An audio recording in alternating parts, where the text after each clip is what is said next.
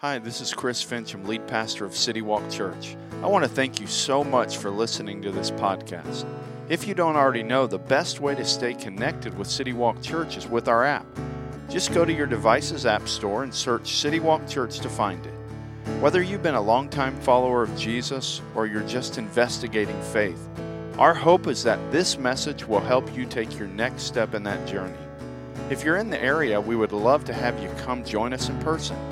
For more information or to plan your visit, check us out at citywalkchurch.com or on social media at We Are CityWalkCA. Merry Christmas, City Walk Church. How are we doing this morning? All right. Warmed up a little bit uh, since uh, it's, it's, I woke up this morning, I was like, all right, let's see. It's going to be a little rainy and cold. And uh, this is one of those times a year you just, you're not sure what you're going to wake up to. And, and usually, when it's raining here uh, at our school, if you're sitting in this section, you actually get a little bit of a fountain drip effect from the ceiling. So uh, today it's been a good day so far because we haven't had any drips from the ceiling. Uh, but we are glad that you're here. My name's Chris, I'm the lead pastor here and uh, excited about what's going to happen this week. If you are new to City Walk, uh, we are going to have a couple Christmas Eve services. If you're not new to City Walk, then you've heard me talk about these things for about a month. But we're going to have two Christmas Eve experiences. We're going to have one at 3:30 and one at 5:30. They're going to last about an hour, and so you'll have an opportunity to come choose kind of the, the one that fits your family best, or maybe the one that fits the guests that you've invited best come with them, and uh, then you'll have some, obviously, probably things going on with your family and loved ones that evening. But we wanted to have the services early enough so that people could kind of get to where they're going uh, and, and, do the normal things that you do on Christmas Eve. Uh, and then next week, and this is really important for you to, to know, next week, if you show up to church, then you can preach and you can do the singing and you can do the kids stuff. And if you wouldn't mind setting up the coffee too, because next week we're going to have a Sabbath Sunday. And so we're not going to be having church here next Sunday morning. And so uh, if you want to show up and sit out front and have a devotional with your family, you feel free to do that. But we're not going to have church this next week. We're going to take a, a week off. Uh, we have a lot of bridge builders uh, that have volunteered. Many of you even sitting here that volunteer on a weekly basis. And so this is an opportunity for everybody to take a week off, spend time with their loved ones, and then we're going to be back here ready to go on the first Sunday in January, January 5th. Uh, and we'll be back here at 10:30 on January 5th, and and uh, we're gonna have we have a new series starting. We'll tell you about on Christmas Eve, and uh, so January 5th, but not next week. Uh, this time of year, and you guys know this. In fact, my family last night we uh, watched a little bit of White Christmas, and then we watched a little bit of Elf, and kind of we had both of them going. Uh, and so you, you probably have, have some movies that you pull out of the, you used to have to like pull them out of like the, the where you kept your little VCR tapes and then you kept your DVDs and now you just pull them up on your Apple TV or your Amazon Fire whatever. Uh, but but you, you have some movies that probably during this season, especially on days like today, you, you like to pull some maybe hot chocolate out and you like to find your favorite blanket and then you put that movie in, and maybe for you, like it's, it's Elf, and you just have to sit down and you make your kids sit down every Christmas. Like, we are going to watch this as a family, we are going to laugh at all the jokes, and this is what we do. Maybe for you, it's like, man, it's a wonderful life, and for you, that's the, the one that you love to watch. Maybe, maybe it's Charlie Brown Christmas. I mean, there's a lot of different ones. And if you don't like the classics, maybe you're the type that likes to watch Hallmark and watch the same plot play out 50 days in a row in 50 different movies. And you watch that and it's magical to you to watch that play out. Watch the, the farmer guy get with the girl at the end and the twinkle lights in the back. It happens in every single one of the movies, just a different version of it. You guys know that. Lori and I, we were in Nevada City this week and uh, took a picture in one front of one of the churches that was in one of the movies and sent it to my mom because she's a Hallmark freak and and so but that's not part of what I was going to talk about today. Uh, but but you guys know that you have these these movies. Uh, my wife, when when we were uh, dating, maybe first married, my family never, and I know this is probably terrible, we never watched the, the, the Christmas story, uh, the Ralphie story. That, like, my family never saw that movie. And so my wife, I think maybe dating, maybe just first married, introduces this to my family in Florida, like, hey, you have to watch this movie. And so I think at that point, I mean, this is 22 years ago, we probably went to Blockbuster Video and rented it. And we began to watch it. And I remember my family, she was, Lori was so excited to show us this movie that, that her family loved to watch. And I remember my family being like, what? As we're watching it, like, when does this get good? And all these, these, these things that are, you know, all these inside jokes that if you've watched it a lot, your family loves. Like our family, like, the, the major award thing, we didn't understand that. That wasn't a big deal to us. And, and, and, but Lori, it was a really big deal. And if you've watched that movie, and you probably have, you know that it's, it's kind of uh, uh, the guy that tells the, the movie, he's kind of the narrator, is a guy by the name of Ralphie. And this is our friend Ralphie. And, and Ralphie is a kid, and he is basically narrating this movie. He's a kid that's in northern Indiana, and, and he narrates this movie and tells us all about his family. And he tells us throughout this movie, you get his perspective on his brother and his eating habits. And, and you hear him talk about that. And then you, you hear him talk about his dad's major award that he got for work. And, and you hear him talk about that. But the thing that you hear Ralphie talk about the most and is like his great hope for the whole movie is that he would get something very specific on Christmas Day under the tree for him. And if you've watched the movie, you know what that is it's the Red Ryder BB gun. And for Ralphie, his whole life is wrapped up in this hope and idea that, man, one day, hopefully this Christmas, he's to wake up and he's to wake up to having a Red Ryder BB gun under the, the, the tree and it's to be life changing for him. And, and that's what his whole hope is. But, but you and I know this, and Ralphie didn't know this yet, but he probably figured it out pretty quick. That for Ralphie, his, all his hope, all his kind of Christmas hope, this is going to change my life, was in getting this gift. But you and I both know that for Ralphie, probably that Red Ryder BB gun within at least a couple years, maybe a few weeks, was going to end up under his bed or in the back of his closet. And the thing that for him was like, if I only have this, my life is complete.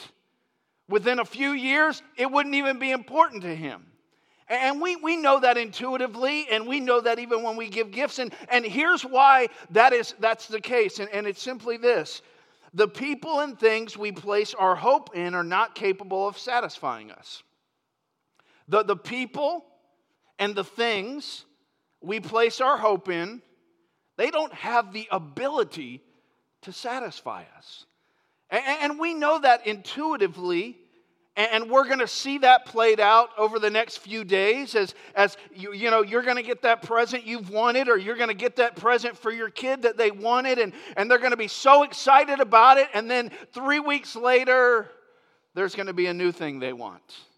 Or it's going to be that, that job that, man, this January, the job you've always wanted, you're going to get that job. And, man, for you, it's, uh, and you've been here in, in, your life before, probably like you thought, man, if I only made 5000 more a year, what would I do with all that money? And, and you, you say that if I could only get to this level, if I could only get this job, and we all know that as soon as we get to that level or as soon as we get that dream job, it, it starts to wear off pretty quick. And we're like, well, if I only made 5,000 more, if I could only reach this level. And, and, there was a king in the, in the Bible, his name was King Solomon, and he spoke to this and he, he said it this way He said, He, being God, has put eternity in man's hearts. Even Solomon, he said, he said there's, there's something inside of man's hearts that can't be satisfied with anything of this world. That, that even if you're not a follower of Jesus, there's something inside of you, and you know this intuitively, that knows that that job is not going to satisfy you in the long run, that knows down deep that that new toy that you get, that new car that you purchase, the new thing that you've always wanted that, that you end up getting, inside of us, we know intuitively, just like Solomon, that there's something inside of us that wants and needs something bigger than this world to ultimately satisfy us. And that's what Solomon said. He said, he said, He, God, has put eternity into man's hearts. And that's why Christmas is so important to us. Because nothing of this world can possibly satisfy what's going on in our hearts. And we know that, but we are really good at chasing things that will satisfy us for a moment. Even when we know it won't ultimately bring satisfaction. And that's why Christmas is so special. Whether you're a follower of Jesus or not, it's a, it's a special season because it brings hope, not because of something that, that we hope happens or not because of something that uh, we've heard a few people talk about. We have hope because in history, a baby was born in Bethlehem and that baby had been talked about and prophesied about hundreds and thousands of years before that baby was born. And that baby was not a normal baby. The baby was called Emmanuel, which means God with us. And so, this baby that was born in Bethlehem, that this whole Christmas season is built around, was a baby that can bring hope because he was something not of this world. He was something bigger than this world, and he was something that could ultimately satisfy us in our deepest, deepest needs in our hearts. And, and that's why, again, whether you follow Jesus or not, or maybe you're kind of investigating faith, that's why during the Christmas season you should lean in. Because the things that you've chased all year long that haven't brought satisfaction could meet up with something that could bring ultimate satisfaction for the rest of your eternity. And that's Jesus. And, what's interesting as you read through the story of Jesus, and, and you have a few different authors in the Bible that wrote specifically about his birth, you see that, that the hope that Jesus brought when he was born, for some, wasn't actually hope. In fact, some of the characters in the Christmas story were threatened by Jesus' birth. And so you see that if you read through the, the, the, writings of the New Testament, you read through some of the people that wrote about his birth, you know that, that Jesus' birth wasn't hope for everyone. In fact, for some, it was threatening. For others, it brought humility. It, it was it, people had been seeking him for years, and so you have kings that literally came and knelt before Jesus, and it was a time of humility, and that's what Jesus brought. But there's one character in the, the actually, there are more than one, but one kind of type of character in the Christmas story that if you were going to leave out any of the characters, this would have been the characters you would have left out because they don't belong. And, and you would know them, whether you grew up in church or not, you would know them as the shepherds. And so, these shepherds that, that we are going to look at this morning, we're going to kind of look at things through the eyes of these shepherds that just they weren't trying to be in the Christmas story. They don't really belong in the Christmas story from our perspective. They're kind of outsiders in this whole thing. But for whatever reason, God decided these guys would be on the front line of his son coming to earth and being born. And so the story of the shepherds start in Luke chapter 2. It'll be up on the screen and you also follow it along in your app. It, it, it starts in, in Luke chapter 2 with the journey of a young couple to a city named Bethlehem. And, and read with me, uh, you can follow along right there or on the screen. It says in Luke chapter 2, it says, In those days, a decree went out from Caesar Augustus that all the world should be registered. That's a nice word for taxed.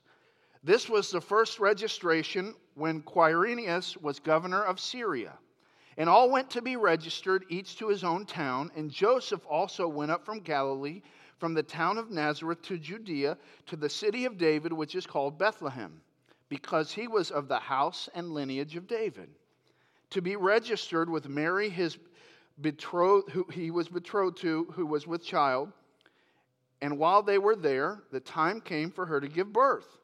And she gave birth to her firstborn son and wrapped him in swaddling clothes and laid him in a manger because there was no place for them in the inn.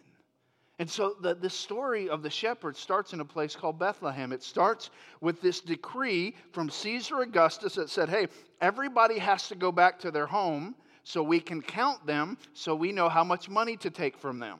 That, that was basically, so this wasn't like Merry Christmas to all during this season. It was actually like, this is a pain, but we're going to do this. We're going to obey Caesar. We're going to go back to Bethlehem because that's where kind of Joseph, his home is. And so we can be counted so they can take our money. And so that's what Joseph did. But, but here's the, the kind of trick to this thing, kind of what was kind of going on was Mary was really, really pregnant. And so if you've ever been really, really pregnant, and you know, half of us in here have been, or at least have the opportunity to be, and then half of us haven't. So if you're a guy, we don't understand this. Like, babe, just get on the donkey. I mean, it's just a short, you know, three day drive or ride on the donkey. Well, well, Mary did that.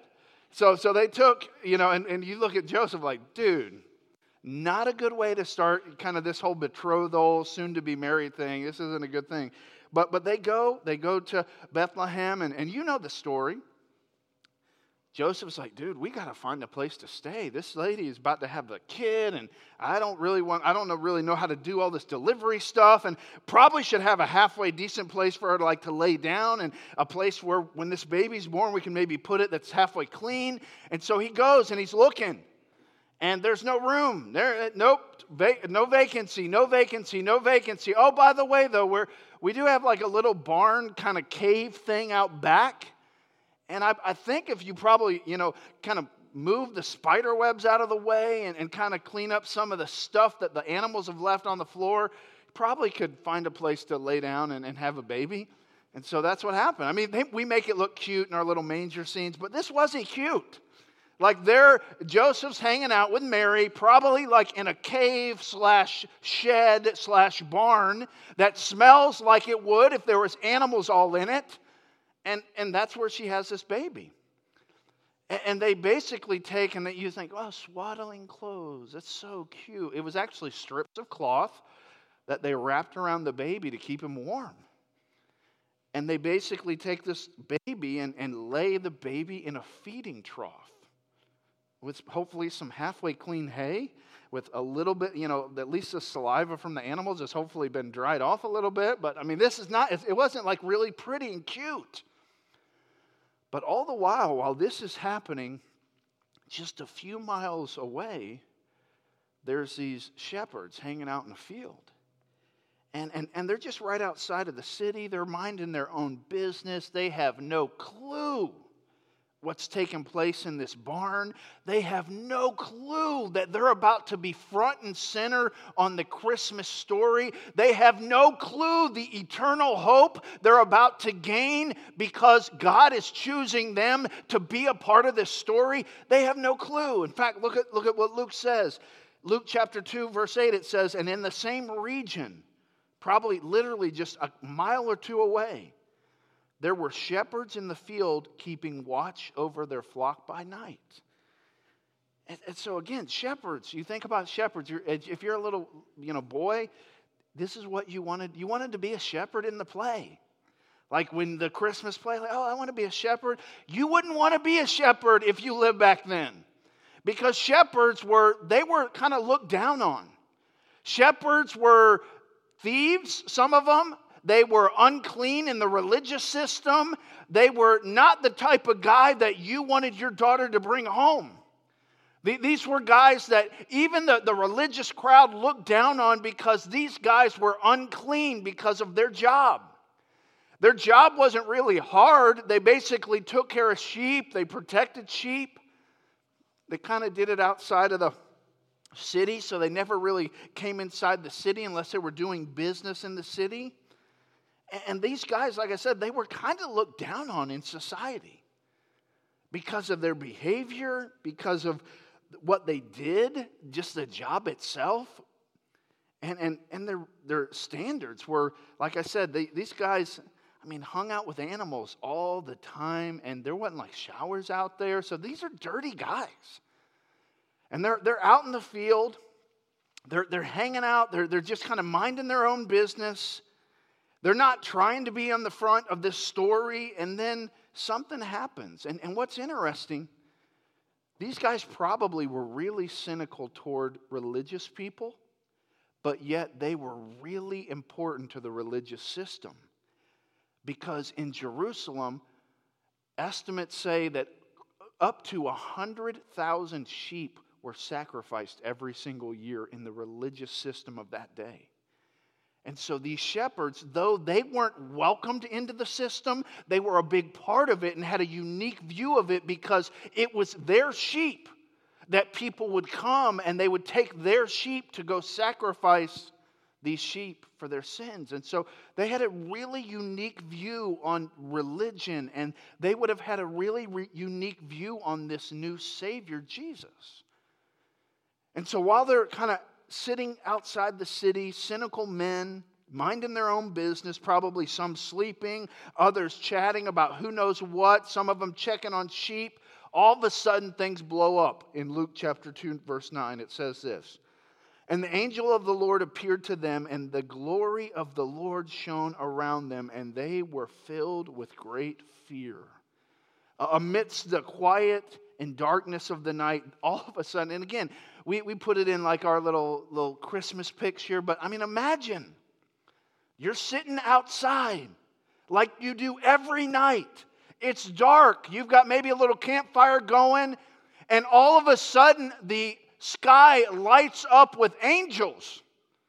And you're, the, the scriptures say that these guys were afraid, they were terrified. I mean, intense fear. I mean, have you ever been surprised by something where it literally like caught your heart and where you, you were kind of couldn't move for a second? You were so afraid. I remember as a kid, I was actually a teenager. My mom, I don't know why she did this, but, but I was asleep and she came and woke me up, which, hey, that's okay. I'm not like upset at mom for waking me up. But for whatever reason, she wanted to get right in my face while she was waking me up. So you know this. Like my daughter that I love, that's beautiful and cute, six years old, if she's right here when I wake up, she's getting punched. Because I don't, I, am I'm, I'm out of it. And that's what my mom, it was kind of dark in my room, and my mom's like right up in my face, and, and I, she wakes me up, and I'm kind of caught off guard, and I'm, you know, we're still friends. We still, I'm going to go to her house. She'll probably buy me a present here in a couple days. But but that's you, you've been there a few times where you're just kind of doing your thing. You are totally caught off guard. There's this intense fear. It, it kind of uh, you, you do something or say something that you normally wouldn't do or say and this is what happens. Man these shepherds they are paralyzed with fear. If they weren't dirty at that point they're a little dirty. They're probably cleaning some stuff off their leg because they get scared and, and all of a sudden, they're overwhelmed by this intense brightness. They might be looking at each other like, dude, I told you we shouldn't have stole that. Look what's happening now. I mean, they might have felt guilty, but bottom line is they were afraid. And, and look what Luke, he continues on. He says, And the angel said to them, Fear not, for behold, I bring you good news of great joy that will be for all people. For unto you is born this day in the city of David a Savior who is Christ the Lord. And this will be a sign for you. You will find a baby wrapped in swaddling clothes and lying in a manger.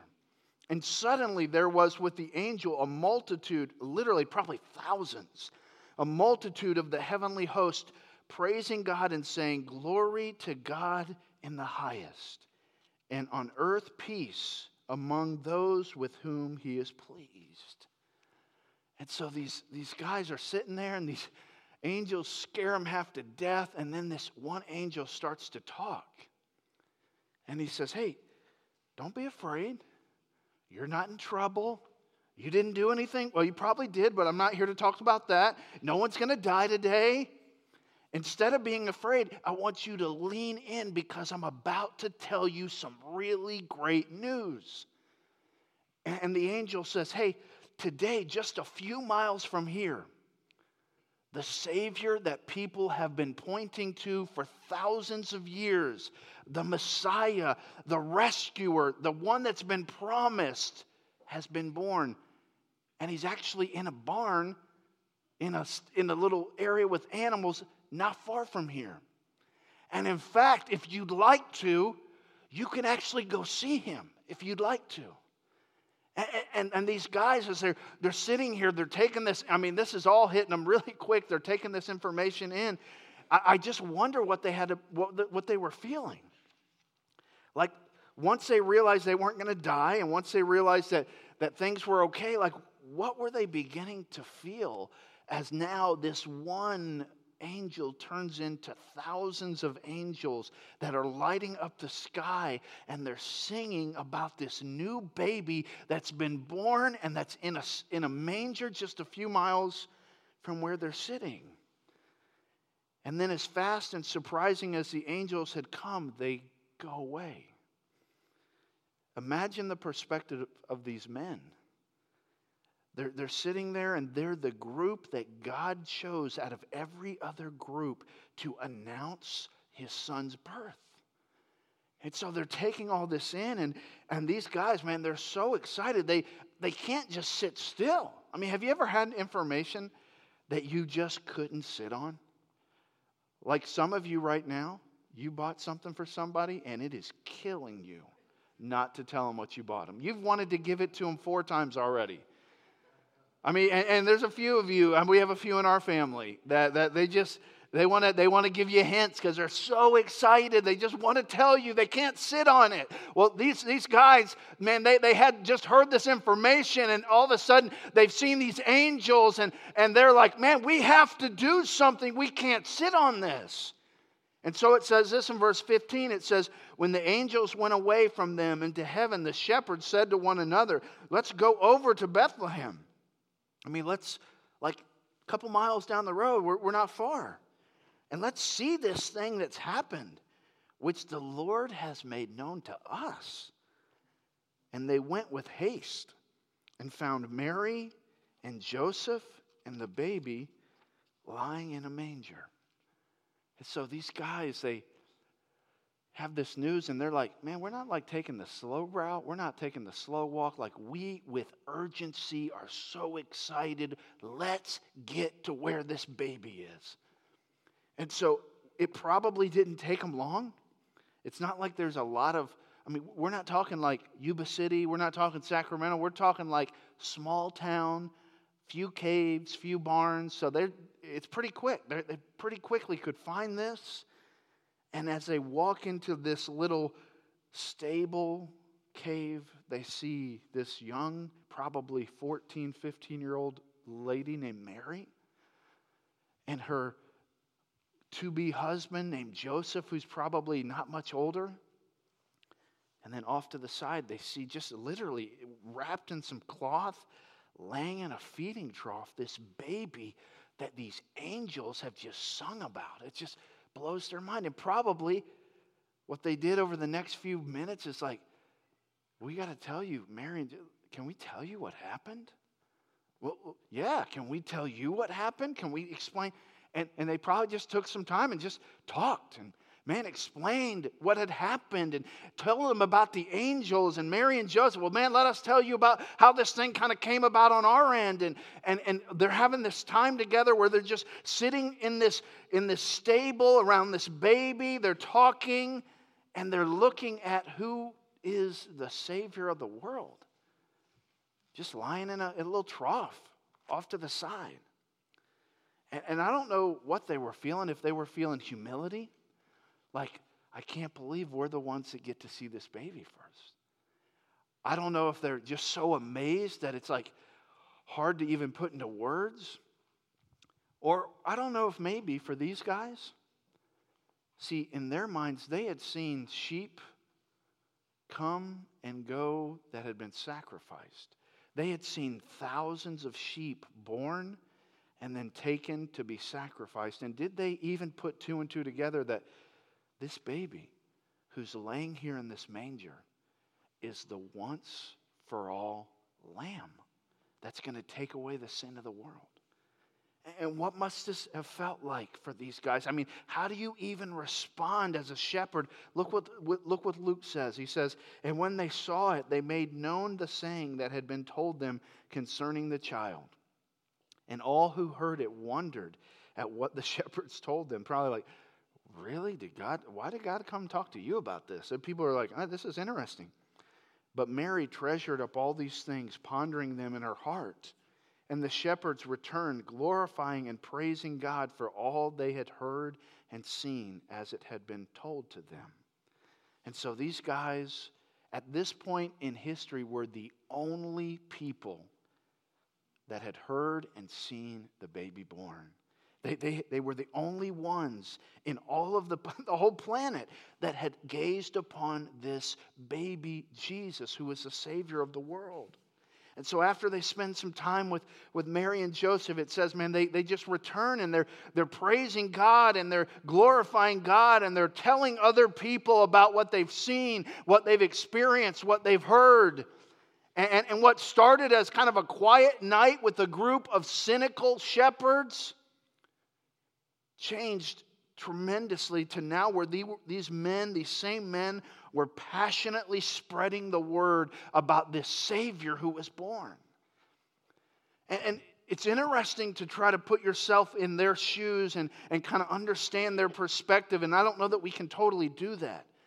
But the one question that, that continues to come to the forefront of, of people's minds when they think about this story is why the shepherds? I mean, in our minds, because we've heard the story forever, it's like, oh, yeah, the shepherds, the wise men, and, you know, have your little people that, that are in the Christmas story. But back then, why would you choose shepherds to announce the birth of the Savior? Like, why not kings? Why not politicians? Why not people that at least had a good reputation in society? I mean, well, why not just normal people that maybe had a little bit more influence than these shepherds? Nobody listened to these shepherds. They were written off by the religious crowd. Why would you announce the birth of Jesus to a group of shepherds? And I think here's the reason because God's choice is not based on the world's credentials, but his glory and purpose. You and I were choosing people. We might have not, we probably wouldn't have chosen the shepherds, but we weren't the one choosing people. And what's interesting is God's choice is usually not our choice because He's not looking at what we're looking at usually. And His goal is usually not our goal, His goal is simply His glory. And so His choices line up with what's going to bring glory and praise to my name and this story. And God's choice, and here's what it does show us it does show us a couple things. God's choice of the shepherds, among a lot of things, it shows us two things. It shows us this. And this should encourage you, whether you're a follower of Jesus or not. By God choosing the shepherds, it shows us that Jesus came for the broken, the rejected, the skeptical, and the irreligious. Like you wouldn't choose these rugged, nasty, just bad dudes to announce your, your son's birth unless you were sending a message that, you know what? My son came for a different group than what the religious crowd of the day was after. See, my son came for the, the, the rugged. He came for the broken. He came for the dirty. He came for the outcast. He came for the skeptical. That's why he came. And that's one reason why I chose to tell the shepherds first. But, but the second thing is this I, I think the second reason that, that God chose the shepherds is simply this Jesus transforms people, not religion. See, shepherds had been rejected by the religious system. And it would be a tragedy if all we had and all we had to offer people was a religious system. Because these guys would never be included, and neither would we. But Jesus is the one who transforms, not religion. And instead of religion, like the shepherds, we celebrate the opportunity to have a relationship with Jesus. And for these guys, they, they were used to kind of being snubbed and looked down on all the people that were called religious of his day. They, they were looked down on because they couldn't check all the boxes you had to check to please God in that religious system. But the funny thing is, the guys in that religious system that were really proud of all the boxes they had checked were actually the people that Jesus came and grew angry with. He was the one that, that, that said, Hey, your system's broken, that's why I'm here. And, and what's interesting is these shepherds, by, by being the first ones, they, man, they, they, they didn't have to get cleaned up before they went into the stable. They just heard there was some hope. They just heard there was a Savior. And they couldn't stop but get there. They had to go see it, they had to be there. And I don't think Mary and Joseph were like, hey, hey, buddy, have you, um, did you get baptized yet? Uh, did you, what'd you watch last night on TV? And uh, do you do this? Did you check that box? All right, could you do that outside real quick? Get all that taken care of. Then you can come in and talk to Jesus. You can come see the baby then. No, it's like, hey, there, there's hope. There's a Savior. Yes, I need that. And they just came. And because that's why Jesus came, He came because He transforms, not religion.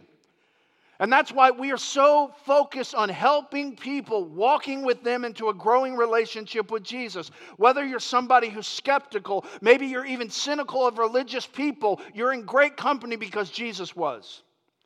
He was very cynical of the religious crowd because he did not come to bring a system. He came because he desperately wanted a relationship. He wanted a relationship. And so, if you're not a follower of Christ, our desire for you is that you would embrace the hope of Christmas, and that is the birth of God's Son, Jesus. Why? Because, like I said earlier, the people and things we place our hope in are not capable of satisfying us. And, and don't we know that? Like, even if you're skeptical of faith and Jesus, like, there's something inside of you that knows the Red Ryder BB gun is not going to satisfy me long term. The, the, that, that new job, I'm going to get bored of that new job in a year. And, and I'm going to need and want something else. And if you're here and you don't have a relationship with Jesus, man, our desire for you is that you would lean in and start a relationship with Jesus. That, that you would just come to a place in your heart where you say, hey, God, I admit to you that I've sinned. I admit to you that, that I've disobeyed you. And I, I believe that you sent your son Jesus to, to die for my sin, that he rose from the grave, that he is hope and I want a relationship with Him. That's our hope for you is that in this season, that even while you're sitting there right now, you would just, between you and God, just admit to God that you need Him, that you're desperate for Him, that you believe that His Son died and rose from the grave for you. And what happens, the Bible says, when we start a relationship with Jesus, the Bible says we become new on the inside. And then we don't do things for Jesus to gain his love. We do things for Jesus because of his love. And that's a lot, those are two different things. But if you're somebody that you'd say, hey, I am a follower of Christ, I, man, I've been a follower of Christ, you know what our desire for you is? That you walk closer with this, this Jesus that, that we talk about at, at Christmas, this hope, that, that you walk in a closer relationship with this Jesus. And in fact, in this new year, if you're part of City Walk Church, we're going to encourage you to get into a city group because we, we really believe that as you get to, to spend time with other followers of Jesus and as you study the scriptures together and as you encourage one another, that it will help us all get closer to Jesus. So that's why in, in the new year, we're going from four to six community groups. We're starting a couple new ones because we want everyone to have that opportunity because it's so crucial in us growing in our relationship with Jesus. See, before this night, the shepherds hoped for something. I, I, don't know, I'd love to sit down with them maybe the, the night before and without them knowing and say, hey guys, so what's going on in your life? Like, like what's important to you? and then to sit down with them maybe 48 hours later and ask the same question. Like, man, man, what's what's what do you put your hope in now? But man, two days before they saw Jesus, they were hoping in something. They were placing their hope, their, that what was going to satisfy them in something.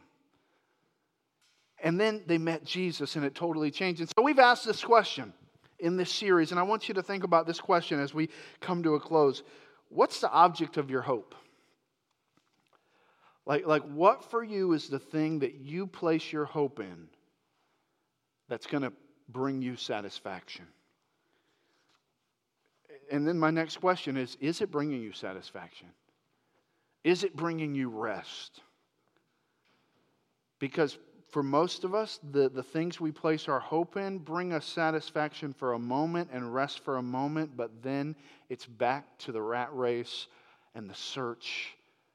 And, and maybe what we could find is the same thing the shepherds found. We found this baby Jesus who could be the hope and the satisfaction that we've been longing for. And, and for these shepherds, man, we don't need the approval of the religious crowd. We don't need the approval of society. We now have a relationship with someone that can give us hope for eternity. And so, as we, we close, we're going to have an opportunity, if you're a follower of Jesus, we're going to have an opportunity to, to take communion. And, we take communion at City Walk about, you know, about once every uh, quarter or so. It's kind of the rhythm that we're starting to get into. And, and we take communion for the same reason that the shepherds were excited about Jesus. And, and here's, here's why because Jesus is hope, Jesus is peace, Jesus is a Savior. And so you, you know this that, that baby that those shepherds saw that night grew up. And he lived on this earth for 33 years. And during those 33 years on this earth, he never once sinned. And at the age of 33, Jesus did what he came to do. He went to a cross. He died on the cross. He shed his blood. He was nailed to a cross, not for his sin, but for my sin, for your sin. And, and then they, they took his body off that cross and they put it, him into a grave. And, and Three days after they put his body in the grave, he got up out of that grave. He rose from the dead. He defeated sin. He defeated death. And so the reason that we take communion is not so that we can gain favor with God. We take communion as a, just simply a way to remember with gratitude what that baby Jesus, who was born in a manger, grew up and did for us because we couldn't save ourselves. And so when we take communion, we take a, a cup of juice and we take a little cracker of bread, and, and the bread represents Jesus' body that was broken for us on that cross. Should have been my body that was broken. It should have been your body that was broken, but it was His. He did it for us. That cup, it represents His blood that was shed for our sins. Should have been my blood, should have been yours. But He did it for us.